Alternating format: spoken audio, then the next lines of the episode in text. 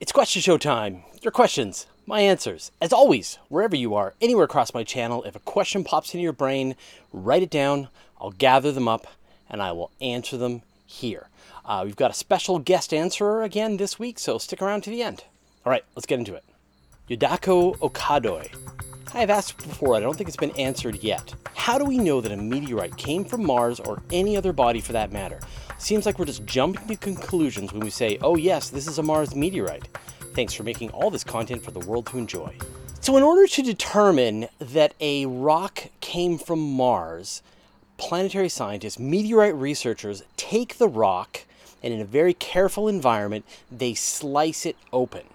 And there's gas trapped in tiny little pockets inside the rock. And they were put there when the rock first formed. You can kind of imagine right? You've got this this lava flow and it's forming these rocks that are burbling out onto the martian surface and it is trapping atmospheric gases inside the rock. And then you get more and more rock and then it's sealed inside. And then some gigantic asteroid hits mars blasts all this material out into space, including some of these, you know, Mars rocks, are able to make this entire journey through the solar system and eventually crash into the Earth. They can make it through the atmosphere and they land on the surface. And so meteorite researchers they go out to places like antarctica and they drive in snowmobiles for days on end and they're looking for any rock that's sitting on the top of the ice sheet because this is a place that rock shouldn't be. And they're able to pick up these meteorites. They also look in deserts, places where it should just be sand. So if you see some weird rock sitting there, then it's most likely a meteorite. And each one of these meteorites, they sample them, they slice them open, check for gas, and determine based on the composition of the gas inside the rock where it came from because we know with all of the spacecraft that are on the surface of Mars now, with Curiosity and Opportunity and Spirit and the Viking missions, they understand very carefully what the composition of the Martian atmosphere is. And so they open up the rock, determine the atmosphere. It doesn't match Earth atmosphere, it actually matches Mars atmosphere, and that tells them that the rock came from Mars. It's, it's amazing. Eric V. Why would an astronomer ever intentionally try to look for extraterrestrial intelligence? My God, the naivety. I can understand trying to find habitable Earth worlds, but to go out of your way to look for technosignatures is what do you suppose would happen if you did find that? Just honestly, think about it for a second. Let it happen accidentally, sure, but you have to be an anti human nihilist to intentionally seek it out. Yes, it'll only be a one sided until we know about them and not the other way around, but people are emotional. It's only a matter of time until someone or some faction sends them an intentional message. That, or only look in locations that are too far away to be a threat to us. I've covered this topic many times in the past, so I think it's time to let you in on a little bit of a secret is that if there are any aliens out there within an enormous radius, they already know we're here, right? You were talking about biosignatures. Life itself has been pumping out the chemicals into the atmosphere for 500 million years since the oxidation event.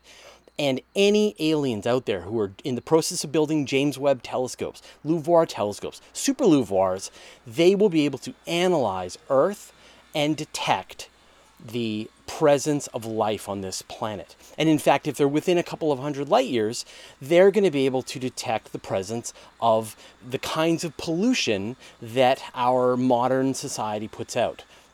Match that, you know, even more careful observations, they can start to see even more stuff. Like, for example, the radio telescope that people are building right now, the Square Kilometer Array, that would detect um, airline radio traffic within, I think, 100 light years. So that secret is out, right? And so if anyone wants to try and communicate with some alien civilization out there that is within some sphere of influence, the aliens already know that we're here, just as we're about to find out where they are. So, so unfortunately or fortunately, I, the secret is already out. And so the kind of amazing part is the aliens haven't come to take our water yet. Um, so I think the so so if that's your concern, that horse has already left that stable. Um, if your concern is like we human beings can't handle the um, the knowledge that there are aliens, relatively nearby to us, I think you overestimate how bored people can become of the most amazing, incredible things. I think people will freak out, they'll get really excited for a while, then they'll get bored, then they'll go about their lives, and they won't even think about it. And I think that. Um, that it would be the most incredible discovery for a while and then but people got to live and they'll just keep going on with their lives so don't worry uh, the aliens already know we're here and we're about to know they're there james bassett I keep hearing people say that our solar system is unusual because nearly all the other solar systems we can see have large planets orbiting close into their sun. But isn't it more correct to say that our current technology means we are far more likely to see large planets with close orbits? So the dataset could be just as easily a result of observational bias. Sort of. The you know, the first planets that astronomers found, like the one at 51 Peg, these hot Jupiters, were discovered a little early because the scale of these planets, the size, and how close they are to their parent star was not something that astronomers were ever predicting. They never thought that you would find planets with many times the mass of Jupiter orbiting well within the orbit of Mercury. They were a surprise. They were using this technique, they were trying to find planets, and what do you know, this super weird kind of planet comes about. And now astronomers have found more and more of them as they look around. And, and you're exactly right, though, by the nature of the technology, we're only going to find the planets that are relatively close to their stars, that orbit on a very uh, rapid basis, where you can make repeated observations and really get a sense of what the scale and the size of the planet is. And that's just the nature of discovery. You start by discovering the low hanging fruit, and then over time, you discover other stuff that's harder and harder to find. And it might be that things like the transit method and the radial velocity method, we're going to reach their limits, right? We're only going to be able to find something like, say, the Earth. And then beyond that, you're not going to be able to find a Mars and you won't be able to find a Jupiter just because it takes so long to orbit its star. Like, how do you make observations when something takes 15 years to go around its star, like Neptune, right? Uh, more than 100 years. But there are other techniques that are going to come along after that. You've got like the direct imaging method where you have a gigantic, powerful telescope like LUVOIR, which can take a direct picture, block out the light from the star, and see all of the planets that are orbiting around that star directly. Doesn't matter if they're lined up face on. And so, this next generation of super space telescopes will have completely different capabilities and open up different options. But I think what it's safe to say so far is that astronomers are finding enough strange star systems, different star systems out there to show that there is a ton of variety out there in the kinds of worlds that you can get, their distances, their configurations. And this is really exciting. And so, over time, with more observations, with better telescopes, we're going to get a much better sense of, of what is average, what is normal, what can we predict, what do we see. So, stay tuned. Chris March, you've mentioned that computer science is the most versatile degree for getting involved in all things space. Are there any exciting projects that could use a software engineer and that you would recommend? I suspect that there are an open source or citizen science project that might be a good place to start contributing, but there are so many I don't know where to start.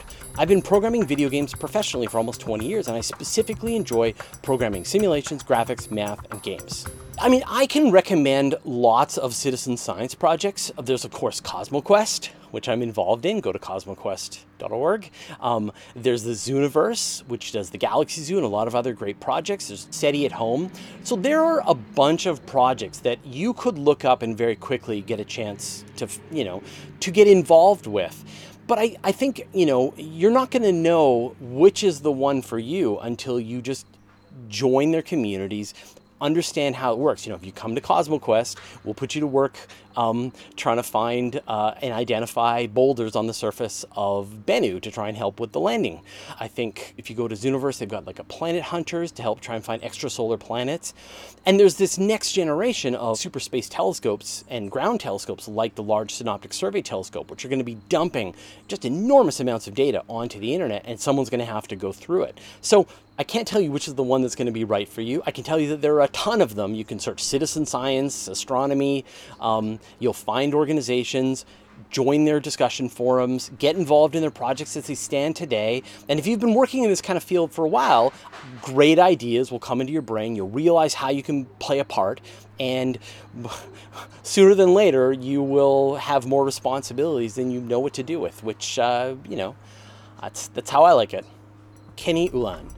Well, come on, really? Nice idea, but not worth the time. We haven't found an amoeba yet anywhere else, and you're thinking super platinum planets? You can do better. Well, for starters, these videos aren't for you. But second, um, I see a lot of the time people misunderstanding using your imagination and thinking of ideas and actually making things, right? So, on the one hand, someone sits down and goes, huh, I wonder if there are any of the parts of Earth that make this place habitable that could be more habitable in some other planet. What about the current systems? What about the mountains? What about plate tectonics? What about the habitable zone? And each one of those things that you think about and you just like you think and you write them down and you do some math and you write a paper and it's interesting and other people look at it and go, oh, it's pretty interesting, right? That is not practical today, right? But that's how science works. Yeah, maybe later on very far into the future, we will develop really powerful telescopes and do these really detailed surveys, and we'll find these planets that are orbiting other stars. And based on this paper, these make predictions that people are able to find these super habitable worlds. And then we build a spacecraft, and it crosses the gulf between Earth and these other star systems. And it takes a thousand years, and there's generations of people who live and die on these ships, and they land on this other world, and there's DNA factories that build new human beings, and they go, huh, this is a pretty great place it's like super great. And it's just important to understand the difference between being thinking of an idea and implementing an idea. And, and there's nothing wrong with thinking of fun ideas. Tom Hools. If Earth orbits around the Sun and turns full circle around itself every 24 hours, shouldn't Earth then turn 180 degrees every six months compared to the Sun, and therefore noon would be in the middle of the night? Tom, you have discovered one of the uh, dark secrets of astronomy, and that is that a day on the Earth is not 24 hours. It actually only takes the Earth 23 hours and 56 minutes to turn once on its axis. If you measure some distant star and you measure some point on the Earth and you wait until that point on the Earth has come all the way around to now face that point in space again, it is 23 hours and 56 minutes. So, why is a day 24 hours? Well, it's because it takes an extra four minutes every day for the Earth to turn a little bit longer to bring the sun back to the same spot in the sky. And so astronomers have two terms for this, right? The one which is like how long does it take a planet to turn once on its orbit? That's called a sidereal day. And how long does it take for the sun to return to the same position in the sky? They call that a solar day. And they're two different numbers. And they can be vastly different depending on how quickly the planet rotates and how far away and how long it takes to be able to go around the sun. So, congratulations, you figured it out. A day on Earth is actually only 23 hours and 56 minutes. Steve Peary. Hey Fraser, you mentioned gravity waves and lasers looking for them. Could future humans send messages very long ranges using gravity waves? What speed would be possible for those waves? Good news! Whenever you move, you are generating gravity waves. And anybody who wanted to would be able to use a very sensitive gravity wave experiment, maybe some super laser system, and detect your movements just by how you are rippling space time as you move around. Of course, the amount that you are rippling space time is infinitesimal. It's, it's essentially impossible to detect. It's only when you smash black holes together, right? When black holes are about to collide and they're winding around each other and they're just, you know, tangling space time up into a knot. Only then can we detect the effect, the ripples of space time. Now, there was the impact of two neutron stars back in 2017, and what this did was this told astronomers, because they were able to see the explosion and they were also able to detect the gravitational waves, it told astronomers that gravity moves at exactly the speed of light. So, in other words, if you wanted to use gravity waves to somehow communicate with somebody, those gravity waves would move at the speed of light. And so it's not really a faster way of communicating. Erebos 85. Even if we had a way to provide power to a probe sent to another solar system, would the electronics, CPU, memory, etc., and the instruments on board still be in a functioning state after thousands of years? This is based on last week's question where someone wanted to know if we could have some kind of, of spacecraft that would power down and take do a big long journey and then when it arrived at its destination power itself up and and I mentioned that there you know you couldn't use the kinds of batteries the kind of nuclear batteries that that the current spacecraft use, they, they have too short of a half life and they can't provide electricity for very long. Now, some people in the comments suggested some other kinds of uh, decaying radioactive substances that might give you a longer lifetime. And so that's kind of an interesting uh, direction to go to think about is there something that might give you a thousand uh, years or 10,000 years of, of power before it finally wore down. But you're saying like, like, what about the electronics? And the reality is, is that we know that deep space with all the cosmic rays and all the radiation can be hard on spacecraft. Spacecraft die. And so you've got some spacecraft that is being pelted by cosmic rays and radiation and micrometeorites for hundreds or thousands of years, it seems like it's a pretty dangerous environment for it as well, uh, especially if it's going fast, right? You've got some spacecraft that's attempting to go from the Earth to Alpha Centauri and it's moving at 10% the speed of light, then the dust that it, it's hitting it are, are like little bombs. So you would probably need to think of some kind of environment, like you would encase your spacecraft in a gigantic shield of ice or something, something that would ablate over long periods of time to keep that electronics safely inside of it. But I don't know if anybody's ever tried to, to, think about how you could keep electronics or things like that last and work, you know, start up again after a thousand years. Uh, I mean, it makes for great science fiction where you find some old, dusty factory that's been orbiting the solar system for 10,000 years or a million years and you turn it back on again. But we're going to have to do some new engineering to, to figure this out. Caleb Gunkel. Hey Fraser, would it be possible for a sort of middleman to be launched to shorten the distance the signal of Voyager to continue communications with the Voyager? Where would this be if possible? Would it be worth the price?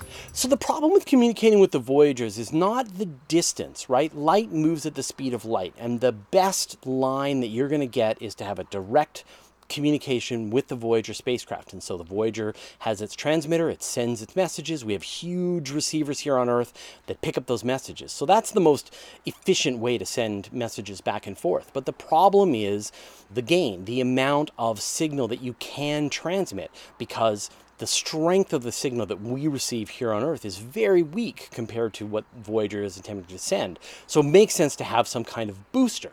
So imagine if you did have some spacecraft that was farther out into the solar system that could act as a relay point. Now, of course, the problem is, is that all of the objects in the solar system are orbiting around the sun. So maybe you, you put a relay out at Saturn, and so for half of the year, your relay is closer to Voyager than Earth is, and then the other half of the Saturnian year, um, it's on the other side of the sun, and now it's farther away, and so you can't use it. You have to use some different one. So, you know, it probably eventually down the road, we're going to have a much better space based infrastructure where you've got spacecraft all over the place that can send highly optimized signals back to Earth based on who's closest, who's got the best receiver, transmitter, all of that.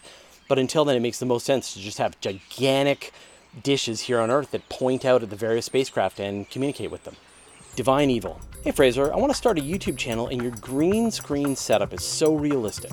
Can you tell us what equipment you're using? I hope it's not too expensive. Thanks a lot. Uh, of course, this is the long-running joke here on the channel that uh, that we use a green screen, and of course we don't use a green screen. I don't know if you can see that. Um, uh, the, but the reason why it looks so great is is there's sort of two parts to it. One is um, the work of my wife, Carla, to do the lighting. So we have, if you know, if you're looking to start a YouTube channel, the lighting is key. And I am going to show how we do our setup here. Let me see. So, so we've got one light on the on the right. It's it's a battery powered LED light. Then we've got our camera, and then we've got another light, battery powered LED. And then the camera leads to the microphone and the birds. Yeah. All right.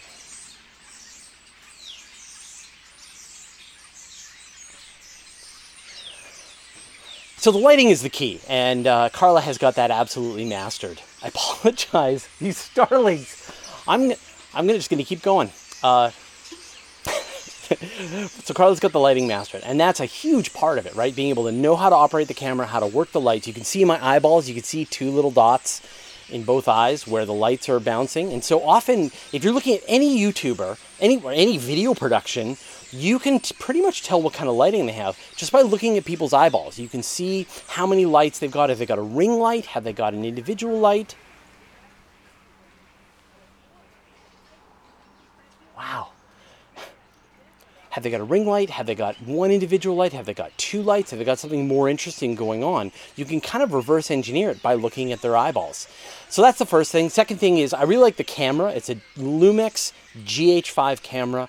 We've kicked it into 60 frames a second and 4K, which is maybe a little extreme for me standing outside. Um, but it's a great camera and a huge step up from a camera that we had before. But but I think it's more important to nail the lighting and, and the audio than it is to really get a camera. And that way, you don't have to work on the green screen at all. You just stand in front of green things.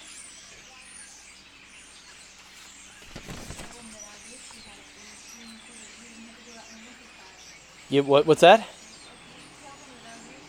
Yeah.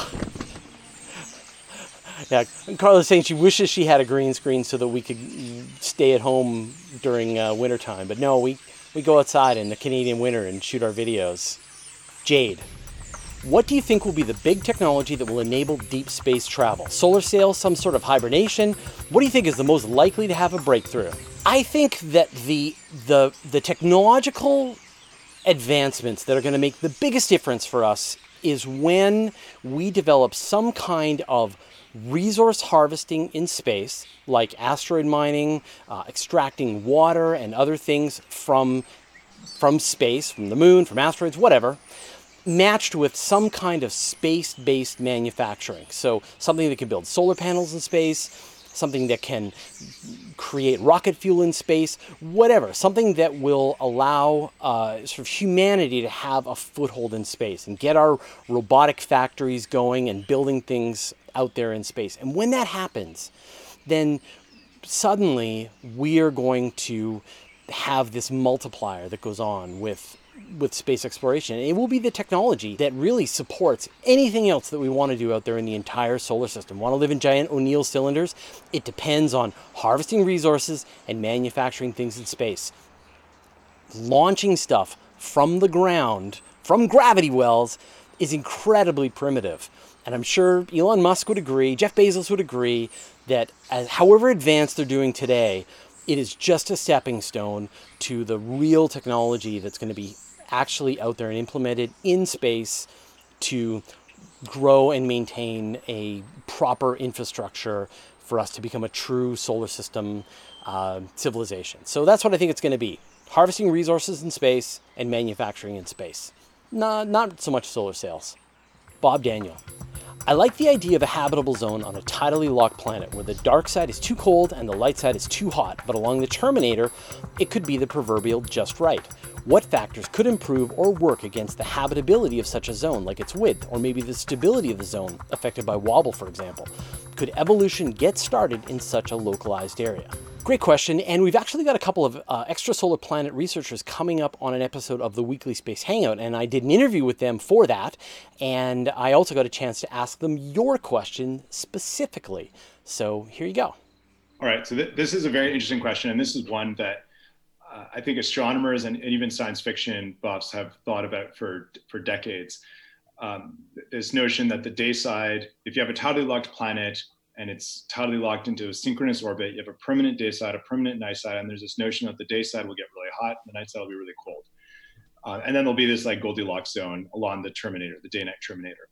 Um, so this idea, it turns out, is the, the basic idea is correct, right? It is indeed the case that on a tidally locked planet, the day side will be hotter than the night side, but it's not it's not as big of an effect as you would think and the analogy that I make here is with uh, Earth. So if you if you just do the naive math and you look at how much energy is absorbed in Earth's tropics, you would find that Earth should be in a runaway greenhouse. So just like Venus went through, um, we should basically just evaporate all of the oceans and have a water vapor, like a pure water vapor atmosphere, and then we'd all be toast, or at least anyone living in the tropics would be toast. And likewise, if you live up here in Canada, um, if you do the naive math, you should we be frozen like all the time. basically. And of course, neither of those is correct. And, and what's going on? Well, basically, the Earth very conveniently, or at least the, the, the, atmosphere and the ocean conspire to transport heat from the hot place, which is the equator and the tropics, towards the poles. Um, on Earth, that that's the, the dominant sort of uh, heat transport is happening from the equator towards the poles. Um, that's because we have a rapidly spinning planet. And so basically all of the tropics are roughly the same temperature and the poles are all roughly the same temperature. On a tidally locked planet, it's instead this day night temperature difference. But it turns out it's not that much harder to transport heat from the day side to the night side through both the atmosphere or the ocean. And so it turns out the day side of a tidally locked planet, it is hot, it's humid, but it's it's comparable to our tropics. It in fact looks very much like our tropics. It's very you get um, like our in our tropics you get uh, these tropical rainforests, right? And they're called rainforests because it's always rainy. Why is it rainy? Well, it's because you have this deep convection that's basically you're heating it so much and the air is rising. Um, that's that's sort of one of the defining features of the tropics. In fact, is that they have a lot of incoming uh, solar radiation. The other defining feature of the tropics is that the Coriolis forces are weak. Turns out that also applies to tidally locked planets. They're tidally locked, and so they're spinning very slowly. Therefore, the Coriolis forces are weak. So it turns out the entire day hemisphere of one of these planets is basically like the tropics. So just think of it as like being in the Amazon or something. So what does a night side look like? Well, it turns out the night side it's cold, but it's not that cold. It's it's comparable to like Antarctica um, at worst, right? So like, yeah, that's it's that's terrible, but like it's it's not like your atmosphere is going to freeze out or something, right? It's not like you're going to get like dry ice forming on the night side. So yeah, so basically it turns out yeah, yeah there's there's a there's this kind of wide terminator swath that's like fairly habitable. Um, but it's it's a lot wider than you would naively think, just because the ocean and the atmosphere is so good at moving heat around uh, on these planets.